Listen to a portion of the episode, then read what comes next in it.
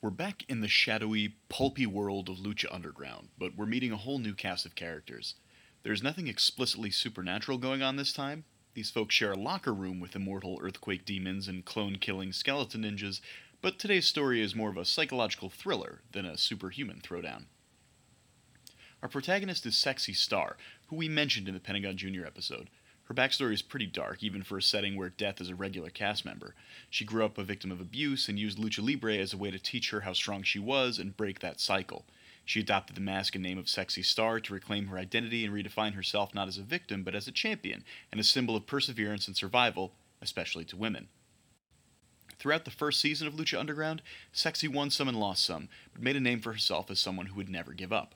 However, she soon ran afoul of some foes that threatened to dredge up her old traumas the unhinged Marty the Moth Martinez and his sister, the cruel Mariposa. The two kidnapped Sexy Star and held her against her will, and although she escaped, the experience clearly caused her to relive the trauma of her abusive past. The Martinez siblings continued to target her, so Lucha Underground promoter Dario Cueto decided to pit Sexy Star against Mariposa in a match where the only way to win was to force their opponent to break. Today on I Hate Wrestling, it's Sexy Star versus Mariposa. No mas.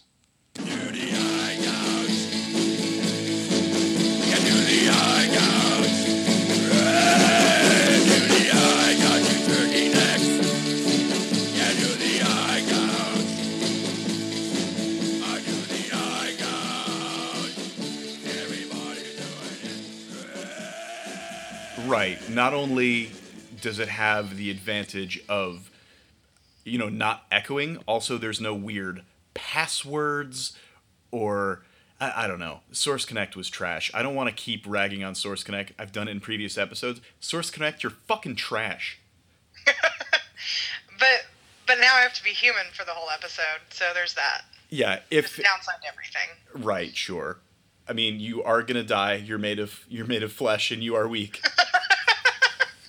but you know what? It's like, uh, you ever see? God, I I don't like. I like about one percent of the jokes on Family Guy. One of the ones that's good is the one where they're talking about like Rocky Seven. and Adrian goes, Rocky, you can't go to Mars and fight the Martian. There's no air on Mars. And he goes, No air for him neither.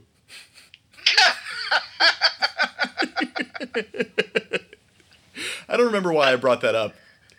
I don't know. I have no idea, but it was it was funny. Yeah, right? Thanks, Seth. You got one. You got one, buddy. Everybody deserves one. Everybody deserves one, and some people can stretch that one out for like an 18 year career. Hey, I'd do it if I could. so, Renee, welcome back to the podcast. Thank you. I feel very welcome. I'm doing my best. I'm doing my best. I, I, I really decorated this place. I got the lights down low. I got some candles lit here in my studio. Uh, I'm, I'm hoping that the ambiance comes across, comes across this great nation of ours. I can hear it. You can Actually, you can yeah. hear the crackling Of the candles. of the candles. Yeah. I appreciate that you went through the effort. It smells good. We like humans like for as as easy as we die, we really we put a lot of effort into making our lives easy to catch fire. Yeah, and we really do. I mean, we were talking a little bit before about the flesh being weak. We really die super easily. Yeah. It's yeah, it's pretty bad. Like I'm gonna go get a flu shot after this because last winter I was sick for six months just because. Um, people die falling out of bed. More people die falling out of bed than die getting struck by lightning or in plane crashes or uh, getting attacked by tigers, which is crazy because tigers are really tough. They're way tougher than humans. There's way more beds in the average person's life than tigers though. Yeah, I guess that's that's motivation to be an above average person. if I'm gonna die, if I'm gonna die, I'm dying by tiger. That's right. Uh, that's my favorite song from Rocky Seven is "Die of the Tiger." that's a callback. I'm pretty good at them. Renee, you are you are back again following your first uh, your first guesting stint all the way back in episode seven when we talked about Lucha Underground in relation to a more traditional uh, Lucha Libre match between the great Eddie Guerrero and the great Raymond Mysterio Jr. My friend. Your good friend, your very good, very small friend Raymond. Well, I'm small too, so I need small friends. It's a thing. Raymond.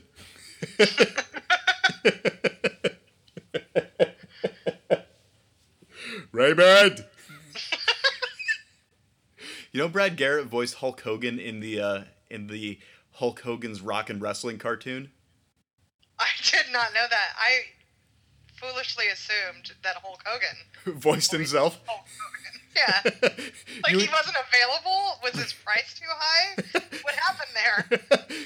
he was probably he was probably too busy uh, showing people's wives a good time at medieval times, but um, especially especially especially back then at, at sort of the height of his powers. I can't think of a more surreal situation than being on a date with Hulk Hogan at medieval times. with your kid. with your kid. Yeah. the knight like throws the flower, but like Hulk Hogan takes it instead of the kid. Hulk like slips the slips the serving wench like an extra five, so the kid gets an extra piece of mutton.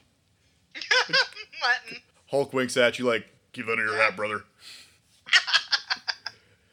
It's for you, dude. Oh, you just reminded me of that dream I had where my husband called me brother like Hulk Hogan, and I was so offended that he would speak to me as though he were Hulk Hogan because I am his wife, and that's so disrespectful. That's right. Hulk Hogan. Hulk Hogan uh, would never address his own wife as brother. Hulk Hogan would never address his own wife. um, oh boy. So we were talking about uh, right, Brad? We, we were talking about his catchphrase in that show was, by the way, "You're making Hulk mad," which is not something that Hulk Hogan ever said. It's more of an Incredible Hulk thing. But I guess that's why Hulk Hogan got sued by Marvel eventually. That's you do an amazing Brad Garrett impersonation, first of all, and I don't feel you. like I ever knew this about you before. I'll tell you what the secret is. You just drive your chin right into your chest. Oh. Raymond! and it's sort of uh, make your, your vocal cords into a fun bassoon. As one does. Right. So we talked about uh, we talked about Eddie Guerrero and Rey Mysterio, and we talked a little bit about your experience at Lucha Underground. Yes. And when I decided I was going to do another Lucha Underground match, I of course thought of you as a guest since you have some inside experience, literally inside experience, having been inside the temple, Yeah. um, Backstage and everything. backstage and everything. And I've sent you the homework. Did you see either of today's performers when you were there? The only person I saw for sure that was in those videos was Sexy Star, but I'm familiar with the Aztec as a character. Oh, uh, you're you're speaking of uh, Aztec Pride, Marty the Moth Martinez. Yeah, Marty the Moth. Yeah. Marty the Moth. So for uh, for our our listeners who do not have the benefit of having seen the homework just yet, I'm going to put a link in the show notes. Tell us uh, tell us a little bit about uh, about your impressions of Sexy Star. I can't remember if I mentioned this on the last episode, but she was such a fucking badass. Like, um, she took a knee to the face during her match, and her face was swelling out of the eye hole, Ah, and she just finished. She just did it like no big deal. Like my face is coming out of places it's not supposed to. But yeah, we're gonna get this done. So that you know makes an impression on a person. yeah. Sexy Star is a undoubtedly a very a very tough lady. She has as well as wrestling. She has boxed. She's done. Uh, I want to say she's done some MMA. Like she's had. Uh, she's got some experience, and she's tough. Um, and she has this. She has this backstory in Lucha Underground, at least, of using Lucha Libre to overcome a history of abuse. Right. Okay, I do remember that. Yeah. And she has this idea of wearing the mask and she was inspired by these people um, essentially creating a new identity for themselves and then becoming that new identity and using that as a way to uh, get herself out of unfortunate circumstances and become a stronger person and become an inspiration to other people. Um, especially especially women and girls who aren't necessarily catered to in uh, in the traditional pro wrestling model. And uh, especially not in a promotion like Lucha Underground, which is more violent and more bloody than usual. If anything, that would be less likely to appeal to at least mainstream. Like mainstream wrestling, it seems like the women wrestlers are more for the benefit of the straight male viewers. Well, that has They're not really there for, for to like bring women in. Right, that has historically been the case. That's uh, that's changing, thankfully. Uh, as of as of now, at the time of this recording, just uh, just about a week ago, WWE did their first ever women only pay per view called WWE Evolution. It was a huge success, a huge critical success, probably the best pay per view of the year. It was a, a huge deal. Uh, Ronda Rousey now is uh, one of the the women's champions in WWE. It's a big deal. Totally missed Ronda Rousey going into wrestling. Yeah, yeah. Surprise.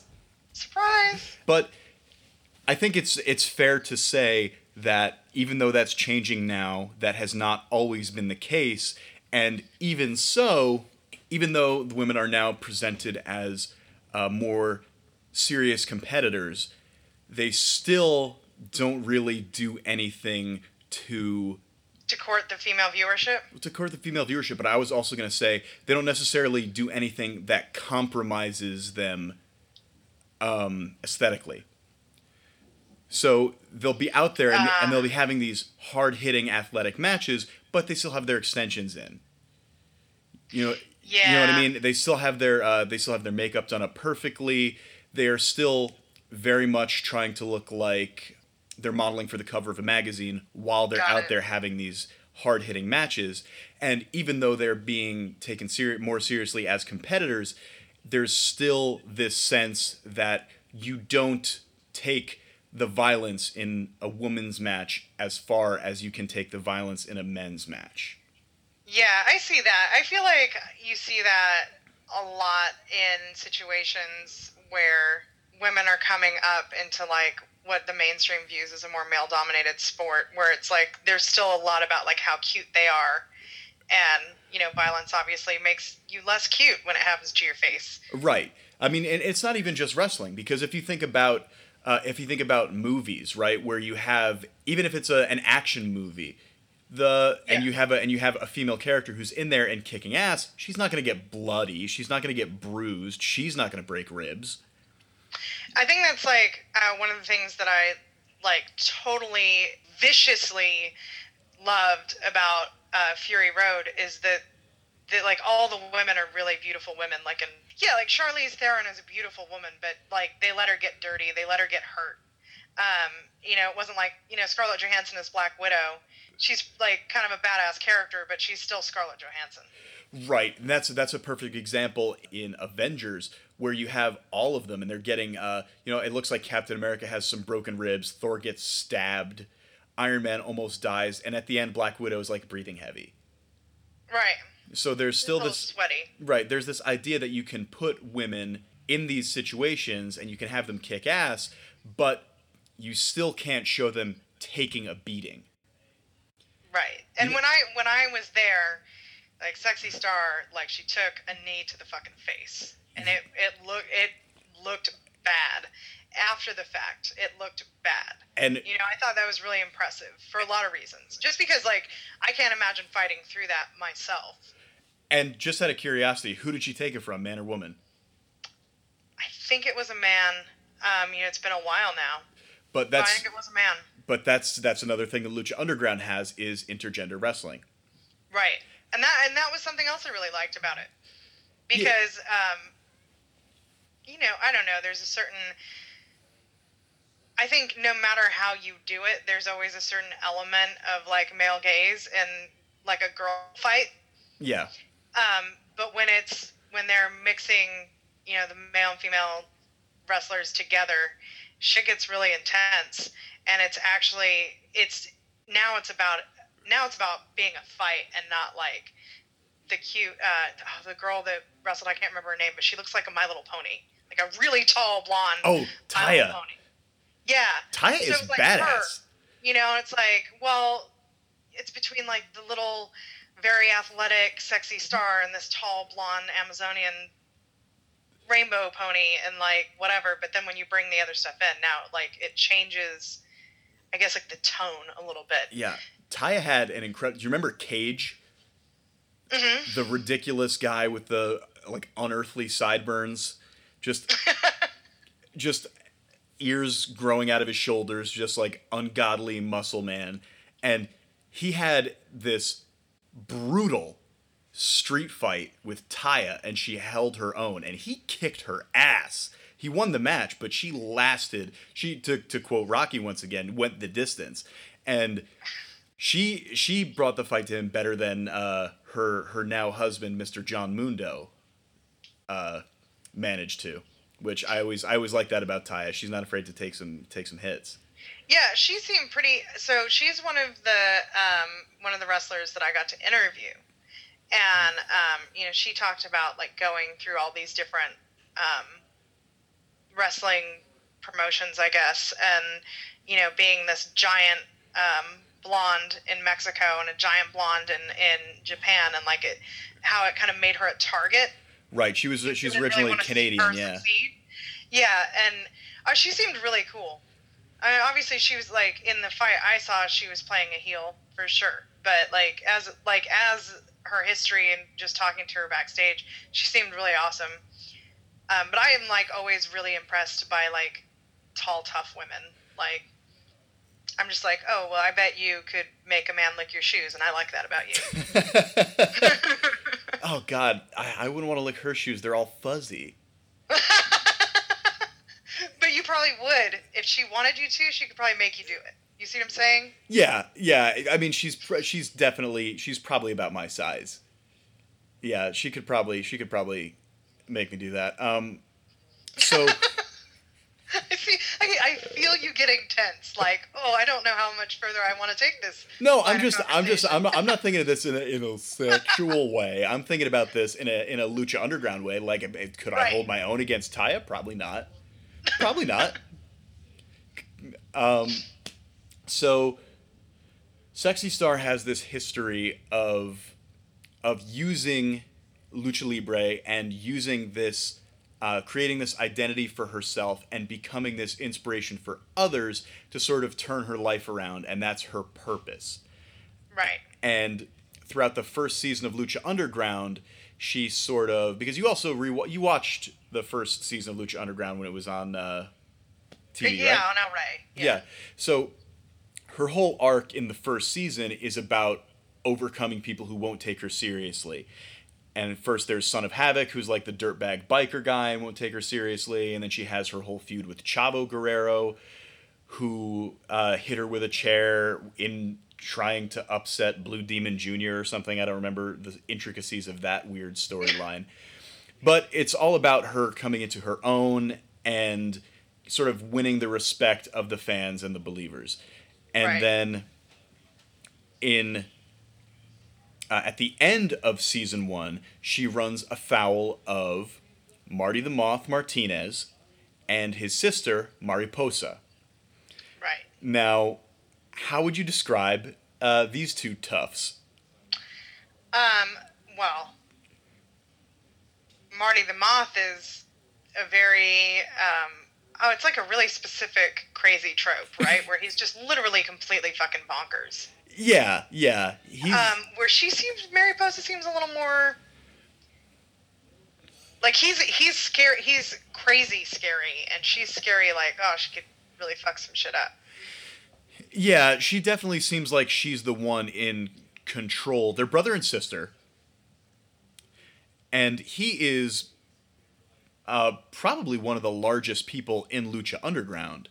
Oh, really? Yeah, he's. I mean, just physically largest. I mean, a lot. Uh, obviously, there uh, a lot of uh, a lot of Mexican wrestlers are not you know they're generally cruiserweights, you know, 205 pounds and less, and he is not that. He's maybe six foot three, well north of 200 pounds, maybe 230, 240, which makes him average in size for an American wrestler, but makes him pretty, Ah. uh, pretty monstrous for uh, for the world of lucha libre. Okay, so that's because I was saying, like, I was thinking when you were saying that he was so big, I'm like looking at the video, it didn't seem like it, but you're right. Like, I am more, even though I've watched more Lucha Underground than I've ever watched, like, uh, you know, WWE, I think I'm still more attuned to that because that's like what's around. Yeah. I guess. I mean, uh, Johnny Mundo, who's one of the, the larger guys in Lucha Underground in terms of height and, and musculature, was considered a smaller guy in WWE. Okay. Like, if you look at somebody like The Rock, who is has the sort of uh, stereotypical WWE silhouette, he's like 6'5", 250. So ridiculous. I'm Yeah. sorry. He's just a ridiculously sized person. Yeah, he is, and uh, and and like I said, there are people who are bigger than him. He's like the average in terms of what they're looking for. Because then you have people like the Big Show, who's seven feet tall, and or Undertaker, who's six foot ten. The Rock isn't one of the larger uh, WWE guys, and Johnny Mundo was one of the smaller WWE guys. Marty the Moth, he didn't. e- He was on Tough Enough, which was their reality show, and that's how he got on the radar of Lucha Underground. He is really good at playing this specific kind of crazy character. Right. And he and his sister are members of the so called Moth Tribe. Which I thought was great. Yeah, they have. She's a butterfly. She's a butterfly, and he's and he's Marty the Moth. But Lucha Underground has, as part of its mythology, the seven ancient Aztec tribes, or as uh, Dario Cueto would say, the seven ancient Aztec tribes, who uh, who compose the. Uh, I guess they're like the seven tribes that are the ancestors of some of the warriors in Lucha Underground. So they I have love that the mythology in Lucha Underground is so intensely specific. Yeah, it's so wild. Like, and it's not based on anything. It's not like real Aztec mythology has seven tribes. Like they And just one of them is moths. right. They, right. There's like no Aztec zodiac where it's like, well, moths, dragons, of course, pumas, and then also rabbits. Like, no, that's not. They're making this up out of whole cloth, and each one, each one of these tribes has like a little Power Rangers power coin. That is their their medallion.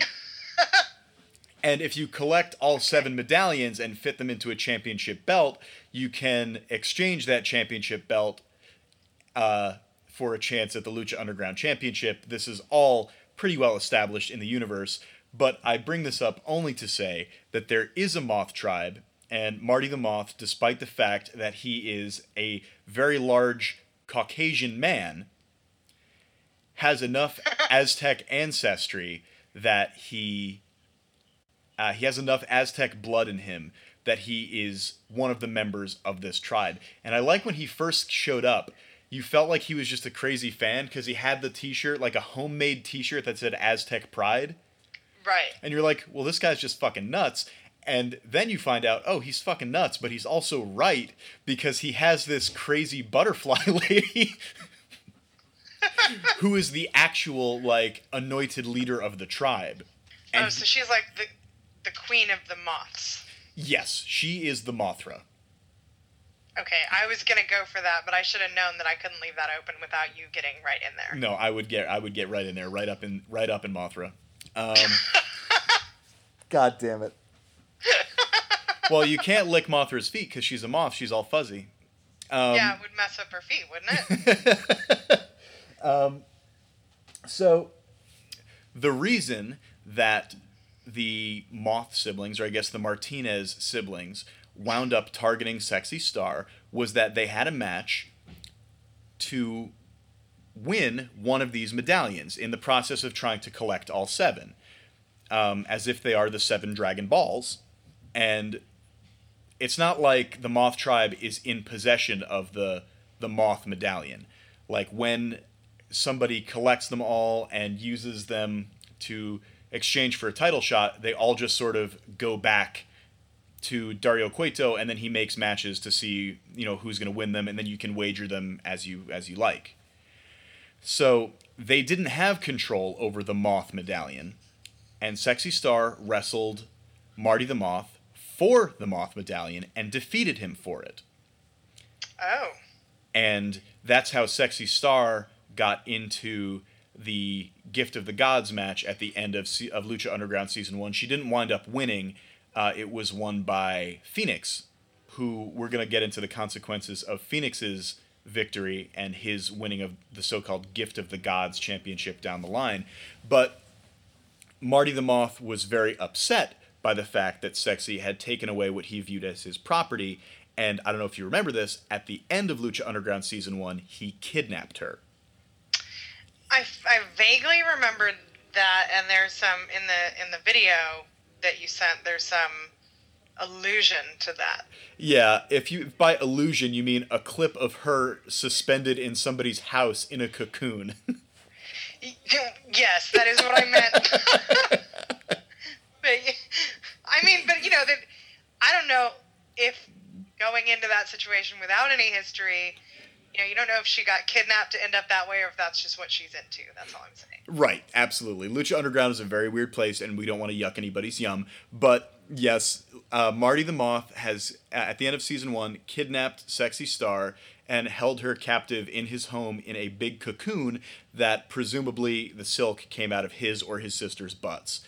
And oh, you know what? I didn't. I didn't realize that, but you are correct. That's that's how that happens. Um, So what happens? I mean, so they keep her locked up there in a weird sort of criminal minds situation, but then they don't really address how she escaped.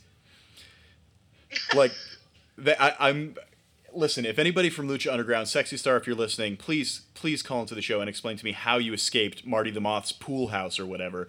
Because as far as I could tell, you were like uh, cocooned up in there, and then you just like I don't know if you had a if you like 127 hours your way out of there. She like, like chewed her way through the cocoon until her arms were free. Yeah, I guess. But then she just comes back to Lucha Underground, like comes back to work, which you know, good for you, you know, taking your life back. But the crazy people that kidnapped her still work there. So she's like the Ruth Bader Ginsburg. if any, of uh, Lucha Underground. If, Ruth, if Ruth anything, Bader Ginsburg has cancer. She doesn't miss a day. If anything, Ruth Bader Ginsburg is the sexy star of the U.S. Supreme Court.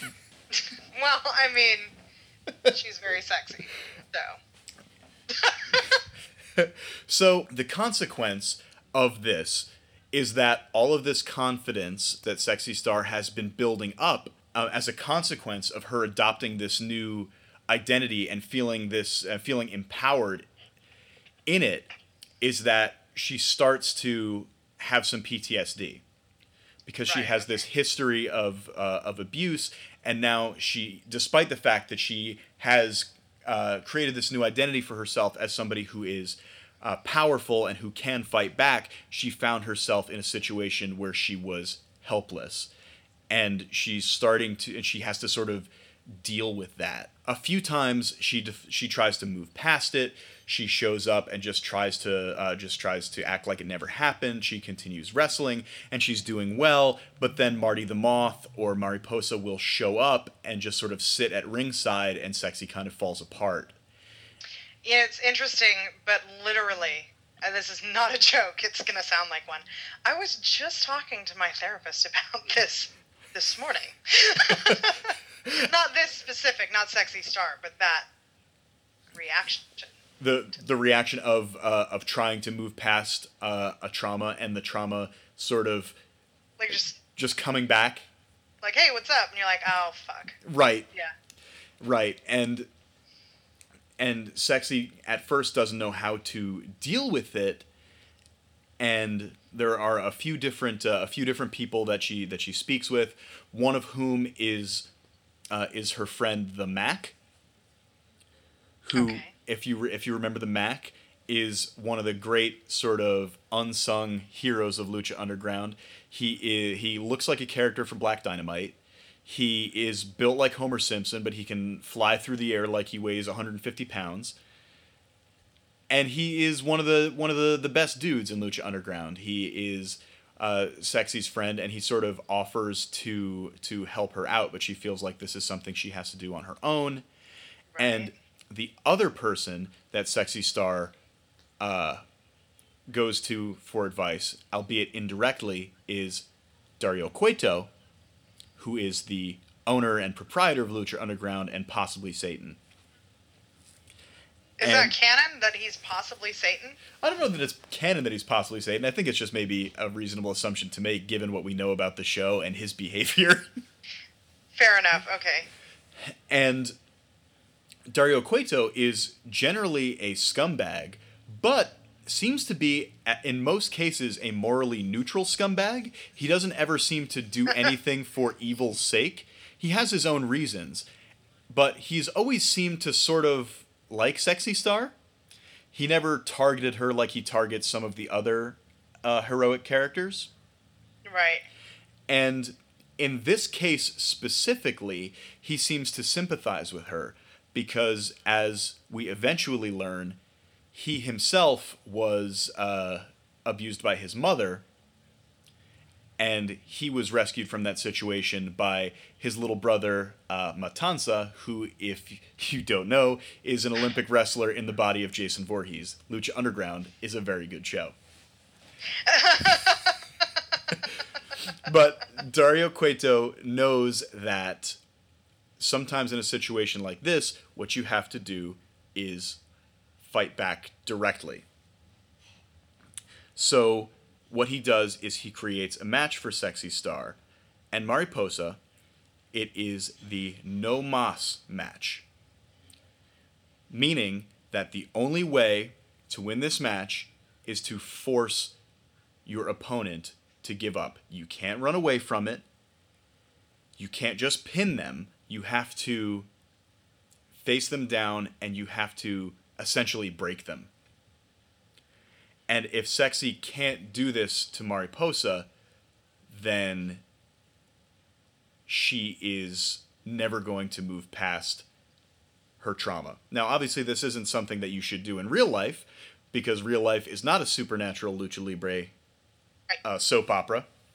But in this case, I think it's safe to say this match is almost a psychodrama. You know, this is almost something that is happening inside Sexy Star's head. Okay. You know what I mean? If you if you think of it this way, it's sort of. Do you remember at uh, when Pentagon Junior went into that cave and fought all the other Pentagons Junior and came out of it stronger? Yes. And uh, because his whole thing is zero fear, and Vampiro is like, these are all your fears, you need to conquer them. I think that's kind of what's going on here, maybe. It's also a really, really good match. Hey, I, yeah. Well, I look forward to seeing it. Now, do you remember the No Mas match at all? I don't really. Yeah, so this is from about halfway through season two, so I don't know if you were still watching when this happened, but it is probably one of the top five, if not top five, definitely top ten matches in the history of Lucha Underground, and it is definitely the most brutal uh, woman on woman match that you're going to see on American television. There have been some like death match promotions in Japan that have had women do horrible things to each other. But the way you phrase that, like it sounds like it's like this kind of like achievement, and then it's like no, they're doing horrible things to each other. Well, it's yeah. bad. Like, Yeah. It's like when it's like when Mick Foley went to Japan and competed in the Tournament of Death and it's like, okay, in the first match the ropes are made of barbed wire. In the second match the ring is made of broken glass. In the third match the ring explodes and it's like, "Oh, okay, he's a human being with a family." So I, I kind of don't classify deathmatch wrestling sort of in a class with the rest of pro wrestling. As far as I'm concerned, that's more in the range of like a sideshow. It's just like, look at the horrible things the human body can do and still not die. Hopefully. As yeah, hopefully, as opposed as opposed to being a a, a sort of narrative performance art. It's more of a uh, more of just a sideshow. I feel. Okay. So as far as uh, as far as a legitimate narrative match, this is probably the most brutally violent women's match that you're likely to see on uh, American television for a, a good amount of time. Now, did I send you the uh, did I send you the the link for this match? You have not. Okay. no big deal. This one is for free on YouTube. Thank you to our friends at the El Rey Network.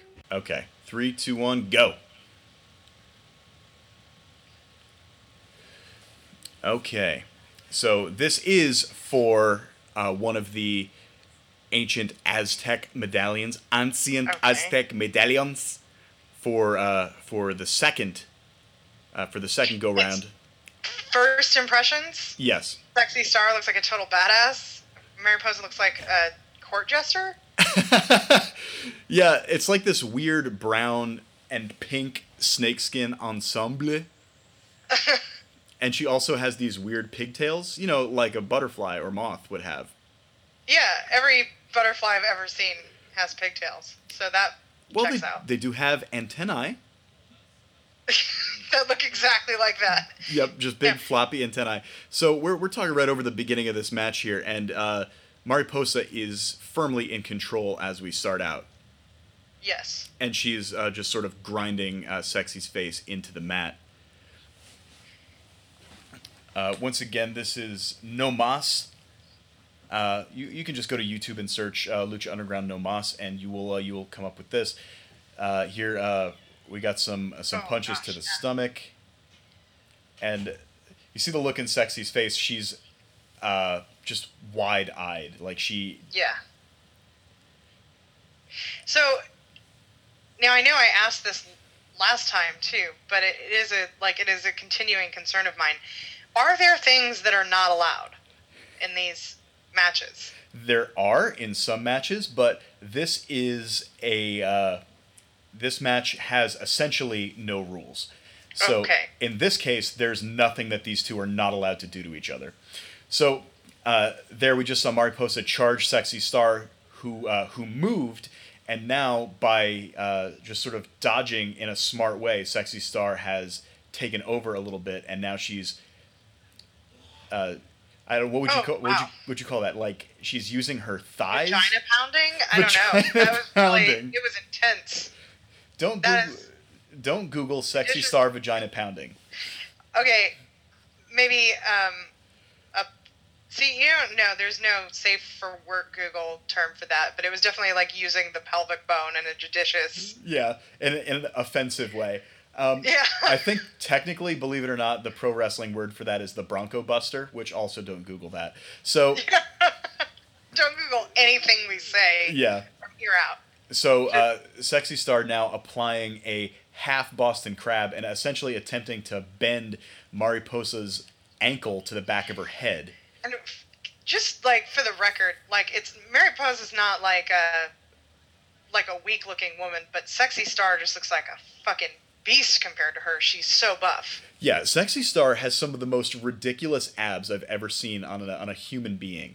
Um, there's a point later on where uh, I just want to point out here uh, Sexy is refusing to quit, so Mariposa has her in a, a leg lock and is just sort of peppering her lower back with kicks and some more kicks to the lower back. But there's a portion later on in the match where Sexy is getting, uh, she's coming up the the steps of the temple, and the light just sort of catches her abs, and you're just like, Jesus Christ, lady. Yeah, I mean, look at these biceps. Like, holy crap. Yep.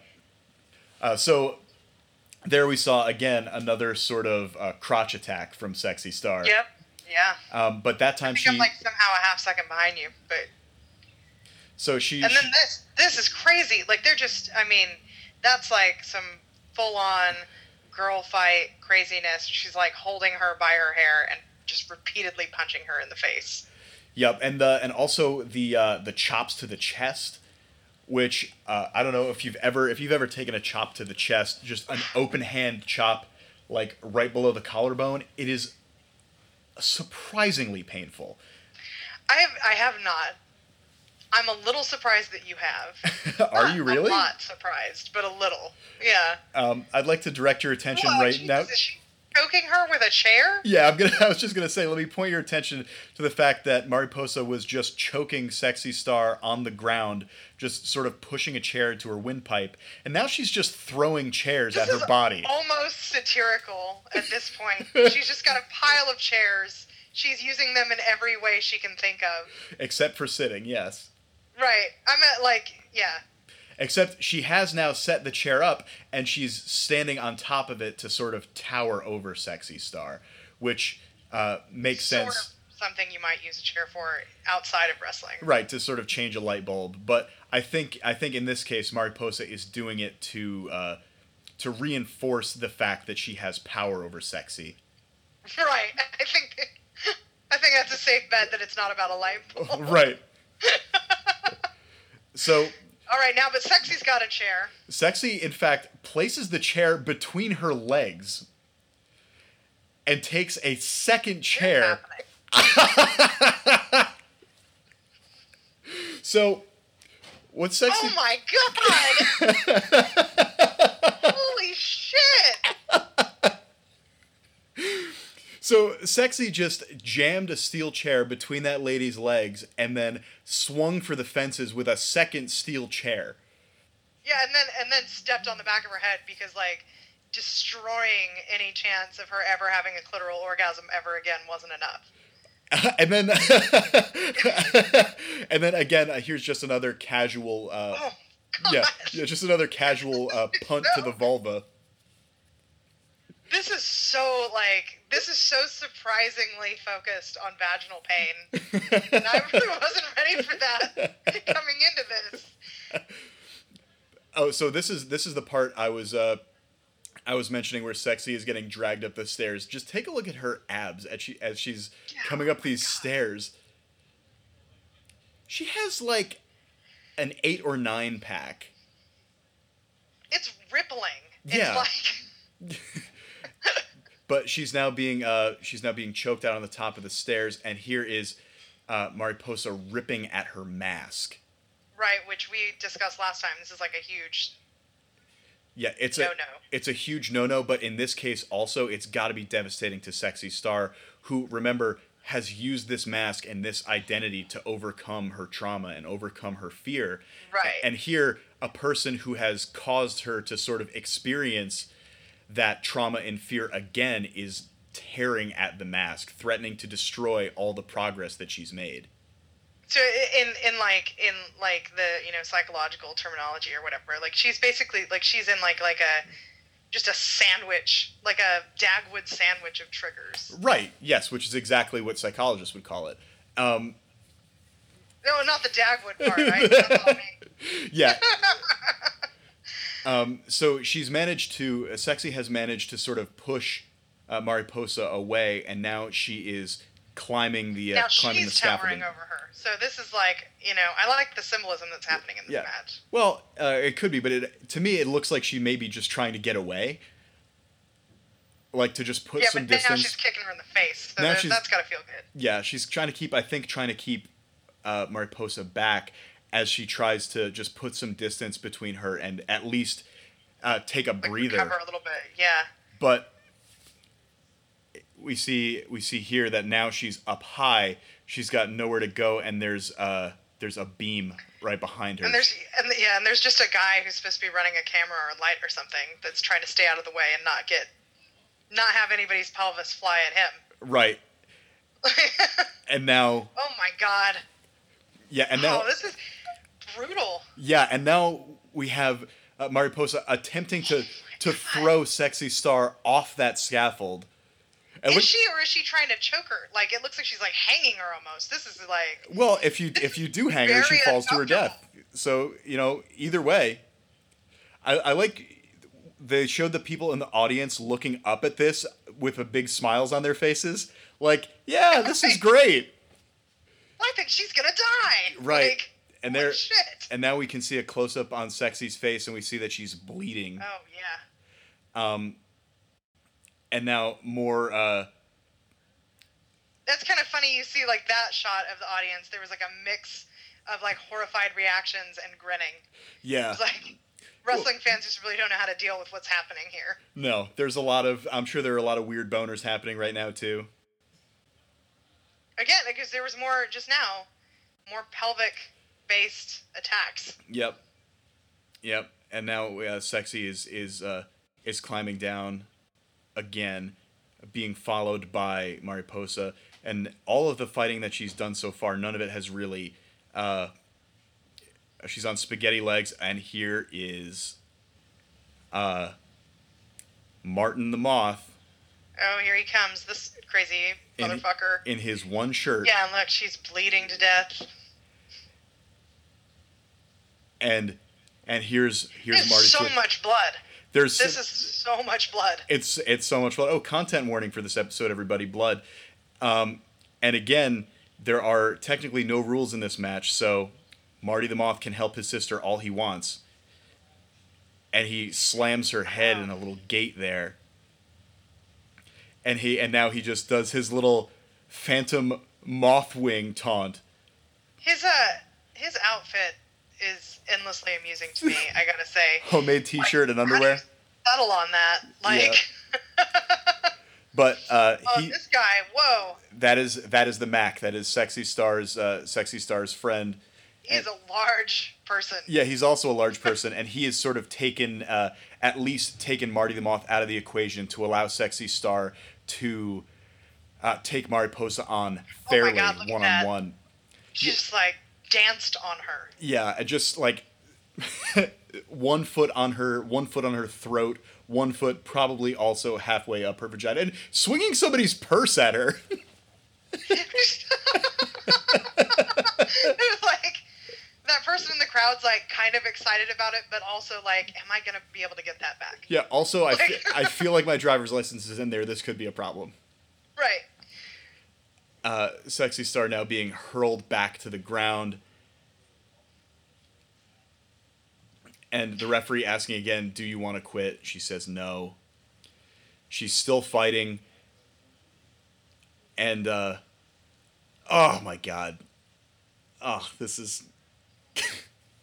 Again, like, look at that. That is, this is like. I'm still blown away by just like how ridiculously strong Sexy's core is. Yeah. We, we just saw her, by the way, uh, get held by her legs and have her bleeding head repeatedly smashed into that desk. Yeah, and look, and she's like that right there. What she's doing, the kicking again, like all she does is like core exercises, and then I guess she like does some some quick bicep work. I don't know. Yep, and then and then whatever exercises you need to do to help you to hit somebody with a trash can. Which she's And- she's also doing very successfully here. Desensitization Yes. exercises. She does super kegels. she so now she Oh. has she has put a trash can over Mariposa and kicked her in the head. Smash like smash the trash can a Yeah. little bit. Yeah. And that's the thing is like you can you can say whatever you want, I guess, about like like I mentioned earlier, the kind of unavoidable male gaze in a girl on girl fight, just like the way that we're programmed to view them. But like there's this is like stunning the amount of athleticism and just like pure fucking chaos and pain that is on display. Yep, and now uh, sexy crawls into the ring, and we get a close up on her on her face. Look at her. Yeah, her face is just uh, covered in blood, and uh, you know her hair is is just saturated with her blood, and you see it uh, down her chest, and Yeah, and Mariposa looks like she just showed up. yeah. Sexy keeps fighting. She uh, she resists this uh, this double underhook move, but gets clotheslined again. And Sexy is just like lying there. Uh, and now she's being put into yet another creative Yeah, at this. submission hold. Um, I don't even know what to call this. Um, It's like it- definitely made up. It's kind of a cross between a wheelbarrow and like I don't know. It's kind of wheelbarrowing her, but also in a hold. But she's like on her hands. Her legs are crossed. Yep. Oh. Oh god damn! another just. oh again. Yep. Another monster. Is she biting her ear? Yeah, she's biting biting at her ear. Sort of. I think she's got her nails in the mask, just clawing at her ear there, and now she's uh, applying a uh, applying a sleeper hold and.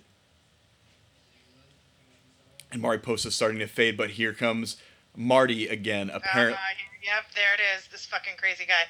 And oh Jesus Christ! there was nothing subtle about that. yeah,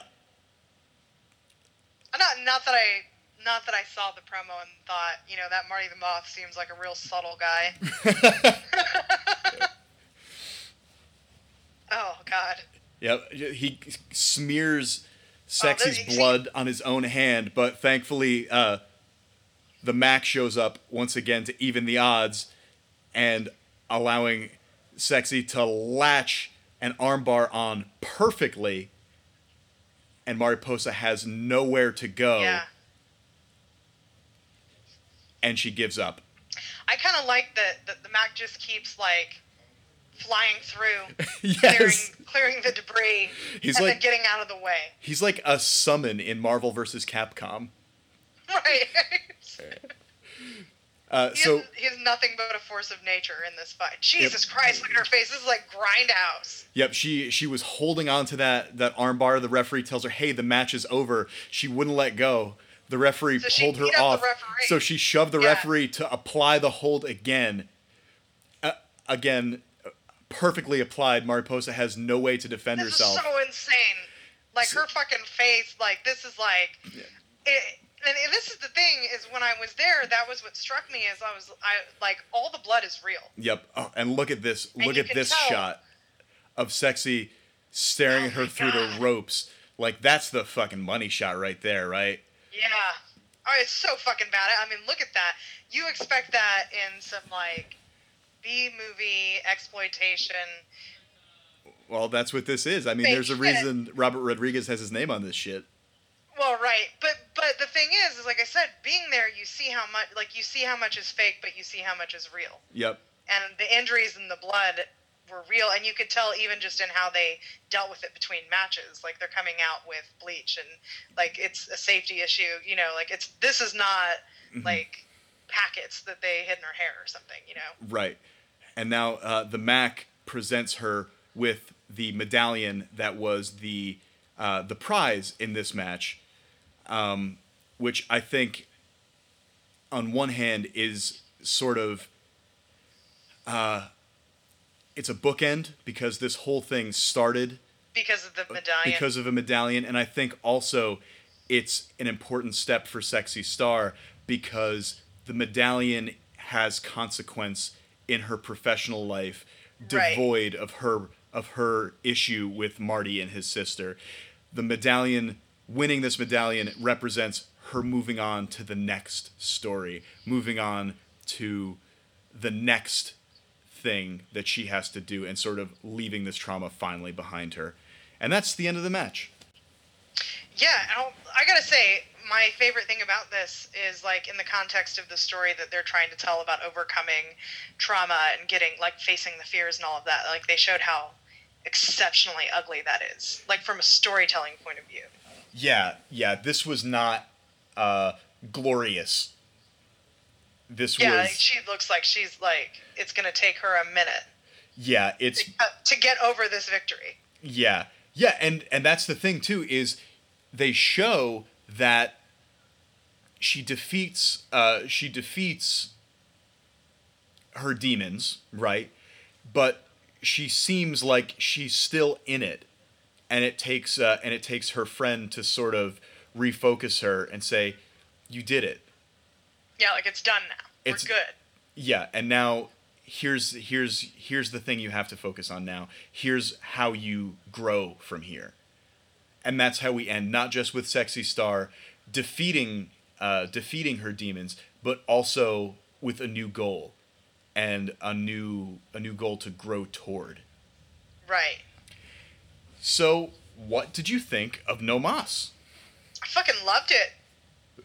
Right? I was very like I was very I was shocked. I to be honest. Like I've seen, um, I watch a lot of violent stuff. That's kind of my thing. but but it was it was unexpected even though you prepped me for it i guess to see like that much blood and that much just like no i hate to say it like because it's very cliche but no holds barred kind of just right.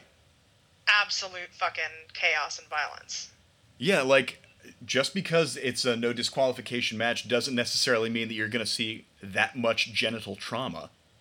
right that that in particular was shocking i guess i never considered my um pelvis as a weapon Right? like I knew I could use my vagina to destroy lives, but I didn't think physically. You know what I mean? Sure. I mean, I never, I would never think, you know, sort of in a in a street fight scenario. Hey, you know what I could probably do is just uh, take a steel chair and use a second steel chair to sort of knock it like a polo ball up into somebody's fallopian tubes. Can I tell you this though? Okay, I have broke I have broken my pelvis twice, Ah, and um, I think maybe that like maybe there was some residual trauma happening for me watching that. Oh, so that- because it is really the worst thing that can happen to you. so so pelvic breakage is your Marty the Moth Martinez. exactly. it's like fucking uh, the Three Amigos. I'm just trying Per- to enjoy some lucha underground, and now all of a sudden I'm, you know, I'm Per- back in that place. Perhaps for some- the first time. Perhaps for some of you, reading is your El Guapo.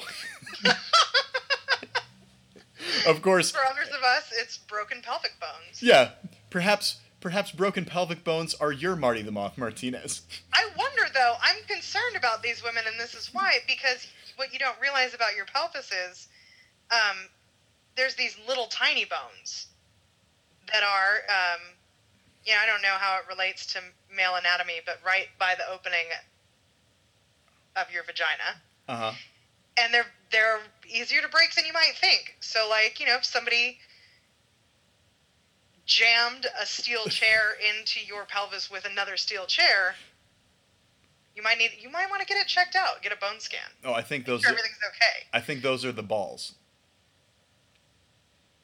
No, it's higher than that. But the point is also, the balls are not bones. right. The point is that um The point is that I'm not a doctor. nor am I. I just I'm concerned for those women's sexual health now. For a lot of reasons, but like physically, For for a lot of reasons. First of all, you can't tell me there's nothing weird. There's not something weird going on between Marty Posa and Marty the Moth. right, exactly. like I don't think that for their for their part, I don't think Lucha Underground ever implied that even a little bit. But I can't imagine being a sane person who doesn't infer that. Right. I think yeah, like it it's one of those things where It's like I've you seen this movie be before. that crazy or have a normal relationship with your siblings. Right. It's like if you're ever watching an episode of Criminal Minds and they're like, the unsub has a sister. I'm like, oh, they're fucking. Right. Yeah. Okay. So eh, that's that's just I think a given here. But, um, what uh, what do you think? Uh, what do you think became of these uh, of these toughs in the uh, in the aftermath of No Mas? Oh God, I wasn't. I was not prepared for that question. I don't know. I'm still. I'm still processing everything. Well, I'm just like, I hope that Sexy's face is okay and that her pelvis is in one piece. That's like, I'm still there. And then, like, you just made me think. You got me to the place where I was like, oh, it seems like the Mack. That's a truly platonic relationship there. Yeah, yeah, because when she was like throwing her arms around him and like squeezing him, he was like, "Okay, okay." Like, don't overdo it.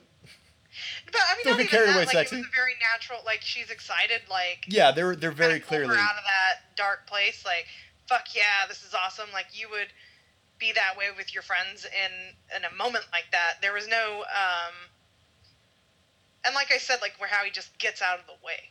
Yes, He's yes, there to even the score. He's not there to like fight or battle or anything. He's Right. like, I'm just gonna make sure that you can fight your battle. Right. He's not. He's not a white knight. Right. He's not. Uh, he's not running in to save. The, well, he is running in to save the day, but he is. He is. He's running in to even the odds to allow her to take control of the situation, and slay her own demon on her own terms. Which is. Uh, which is which is is nice to see. She got she Yeah. got to have her moment. Um, and she got to have an additional moment also. Sexy Star went on to be the first female Lucha Underground champion. Oh, you know, I did know that. Yep, and she I'd forgotten. um, uh, she went on to win uh, Aztec Warfare 2, which is their big 30 person match where like everybody on the roster can, can, can compete at the same time. And she won Aztec Warfare 2, last eliminating Mil Muertes, who we last saw in episode 5, Grave Consequences. Um, unfortunately, yes. she was only she was only Lucha Underground champion for about a week before she lost it to Mr. Jonathan Mundo. And Eh. isn't that who you said? Uh, T- Taya? Taya, yeah, Taya is Mrs. Mundo now. Yeah, Hmm. they actually got married as part of season four of Lucha Underground. Oh, well then, so are they married on the show, or are they married like in life? Yes, both. Okay. Yep. Um, Marty the Moth, believe it or not, is the current Lucha Underground champion. having uh, having actually Johnny Mundo used the uh, the Gift of the Gods championship by assembling the seven medallions to get a shot against Sexy Star and defeat her that way. Uh, Marty the Moth did the same thing to Pentagon Dark and upset my dude Pentagon Dark to win the championship from him a couple weeks back. So, as of the time of recording, anyway, which is the first week of November 2018, Marty the Moth is our current Lucha Underground champion. Wow. Yep. And uh, the other, the big, That's sobering. Coming off of watching yeah, watching him just be a complete freak show. yeah. Although I should say he's he has to defend his championship against Pentagon Dark in a couple of weeks, and if you know anything about Pentagon, you know that he is one of the most insanely violent people on the face of the earth, and I would not feel comfortable in uh, Marty the Moth's shoes were I him. Well, that's good to know. Yeah, he'll he'll he'll get his arm broken, I'm sure. And speaking of broken arms, that uh, reminds me of the last part of Sexy Star's story about how she came to retire from the world of professional wrestling. Oh, so she's done. She's done. Um, a, a little bit after she won the Lucha Underground Championship, she found herself in a little bit of a legitimate disagreement in the middle of a match and applied an armbar to her opponent for real and broke her arm and essentially got herself blackballed from wrestling. Oh, so Sexy Star broke someone's arm, not the other way around. Correct. Wow. Yeah. Um, which So, like, still just completely badass. yeah, still very badass. Maybe not the most professional way to handle that that sort of workplace dispute in the middle of a match. to Um, be fair, the lines get a little blurry when your workplace is wrestling. yeah, th- and that was essentially her. Uh, that was essentially her defense. But fair. I feel like I'm on her side. but it, uh, unfortunately for her, that's sort of like the ultimate faux pas in pro wrestling is to try to hurt somebody for real, because the entire conceit of pro wrestling is trusting people with your body. Fair enough. and like no matter how much you dislike another person like it's a disres it's it does a disservice to the entire art form the entire uh, profession to it's try- kind of to try Like- to hurt somebody for real no matter how much you might dislike them it's kind of like like a mosh pit where like the expectation is you know you're gonna get hurt, but nobody's trying to hurt you.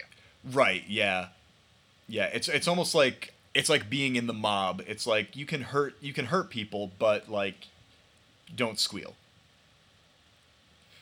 You know what I mean? Like we do these horrible things to each other, but the worst thing you can do is to break the code. Right. I get it. So it, it remains to be seen if uh, if Sexy will uh, will ever make a comeback. But she had a she had a she had a a very uh, a very good career and uh, a very varied career, boxing, wrestling, and I think some MMA. Um, and she will. I'm kind of bummed out. I didn't know that she was done. Yeah, I always liked Sexy Star. Now I do hate wrestling. well, that's fair. Um, you know, if you hate wrestling so much, why don't you why don't you buy a T-shirt that says you hate it? I actually plan to. There you go. You should do it. You should buy two. Um, I have uh, I have children's sizes now. You should buy some for your for your kid. I might. There you go. Hey, Christmas is coming up. I'll buy some for everybody's kids. Everybody on my Christmas list is getting an I Hate Wrestling t-shirt. Yep. I'm gonna know- make my dog wear one. yes, absolutely. Um, is your dog fat? Yes. Fat dogs love fat. I, I hate wrestling bandanas. Okay, good. Yeah, well, because I have a, like a normal dog too. no bandanas for him. Uh, this has been another episode of I Hate Wrestling. I am Matt, your podcast host, your doctor of fisticuffs, your international man of wrestling. I would like to thank Renee, my guest, for joining me today and transforming into a robot briefly several minutes ago. It's as always my pleasure to be your robot and wrestling buddy. it's my pleasure to be your robot and other ah shit i was gonna make i was gonna make a joke and i couldn't think of a what kind of band would have a song called it's been my pleasure to be your robot Um, synth pop. sure i'm gonna cut that it's bad um, from a New Order, like late New Order album. yeah maybe it's bad It had potential, but yeah, you Cut. went in too fast. You Yep. went too hard. came in was coming in too hot coming in like the Mack um, I want to thank I want to thank my my good friend Corinne Dodenhoff for designing my logo. I want to thank the Novas for my theme song "The Crusher." I want to remind you to like, subscribe, rate, and review on iTunes on the other one. You know the other one, No. What? not SoundCloud. SoundCloud? SoundCloud. Oh, okay. SoundCloud. SoundCloud. Review, like, rate, subscribe. SoundCloud. Also, uh, visit me online at ihwpod.com. Visit me at Facebook at I Hate Wrestling. You can uh, visit me on Instagram at I Hate Wrestling. You can follow me on Twitter at IHWPod. Um, Renee, do you have anything that you would like to plug this week? Oh my god. Um, no, I don't have anything going on right now. I don't know when this is coming out. I've got. I'm going to be in an anthology, um, of authors writing songs, or writing stories based on songs by the Go Go's, uh, in March. But I don't know when this is coming out. So Well, um, it's probably gonna be. I. I mean, honestly, I have content out out to March once I'm done with this current batch of recordings because I am a monster. But um, Well, in that case, it's called Murder a Go Go. And the intro is actually being written by Jane Wiedlin. And oh, he's going to go to Planned Parenthood. And um, yeah, there's a lot of really cool authors trying their hand at killing people to the tune of Go Go songs. Um, some of them are probably even as violent as the match we just watched. Mine isn't, but some of them are, I'm sure. okay. Uh, cool. When does uh, when does it drop and where can people find it? Um, so it's it's going to be out, I think, mid March, and we will be launching it at a convention called Left Coast Crime, which is going to be in Vancouver this year. And then from there, it'll be available, uh, you know, via Amazon, your favorite independent bookstores. Um, if you know me, you could probably just ask me, and I'll sell you one right out of my home office. And you know what else you can do? You can visit the show notes for this episode on IHW Pod, where I will happily post a link where you can buy yourself a copy. There you go. So I'll let you know as soon as that pre-order information is available. Beautiful, beautiful. Um, Renee, you know how the show ends, don't you? I do. This time. Last time we decided that your character was going to be a sort of pastiche of like a um, Tonya Harding roller derby punk rock thing. Right, yeah, where, where you were managed by, by Hulk Hogan and you, you use your, your, your bladed feet to cut people up real good. Real good. Yeah. So, what is Renee, your character this week? Well, I have to have a new one this week. You have to have a new I one this really week. like the cutting people thing, um, but but given that I've just been inspired by by Sexy Star, maybe maybe this week's character is a little bit more um, combat boots and like toughness, Okay, less showboating, okay. more just punching people in the face and attacking people with my pelvis. I had to be careful though, because as we discussed, my pelvis has been compromised. your pelvis. and I'll be the pelvic punisher. The pelvic punisher. I like the idea that your pelvis can take only a finite amount of blows before it ruptures. It's like this. It's like the San Andreas fault. Right. well, it depends on it depends on if I'm putting the like if the the force of the blow is coming from the left or the right because I broke the same side twice. So I have like one good side. so you're just sort of constantly hip checking people with the good side of your pelvis. Yeah. Okay. Why not? You know? I get well. You know what you could do. Uh, since if you have this, if you have this idea of the San Andreas fault, you could like set somebody up in the corner and like before you run over to smash them with your one good hip, you like cup your hands to your mouth and you go, "Are you ready for the big one?" yes. and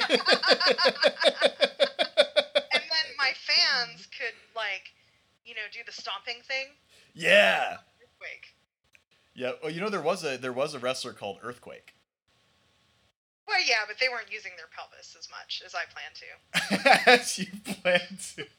I like to get a lot of use out of my pelvis. You know, like when people have near death experiences, they want to live their life to the fullest. I had a near destructed pelvis experience, and now I want to just get as much use out of my pelvis as I can. well, it's like uh, it's like it's like James Dean said, "Live fast, die young, and leave a pile of powder where your pelvis used to be." yeah, that's exactly what he said. Uh, live as if, uh, dream as if you'll live forever. Pound pelvises like you'll die today. Another famous James Dean quote.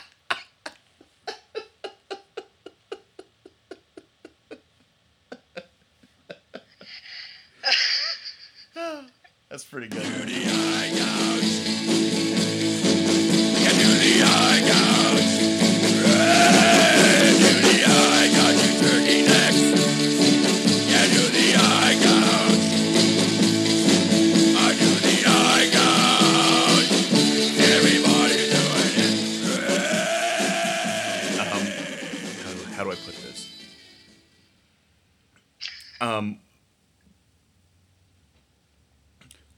Jeopardy music, are you gonna have to cut it for licensing issues? probably. Um, I guess what I, I guess what I'm trying to say is that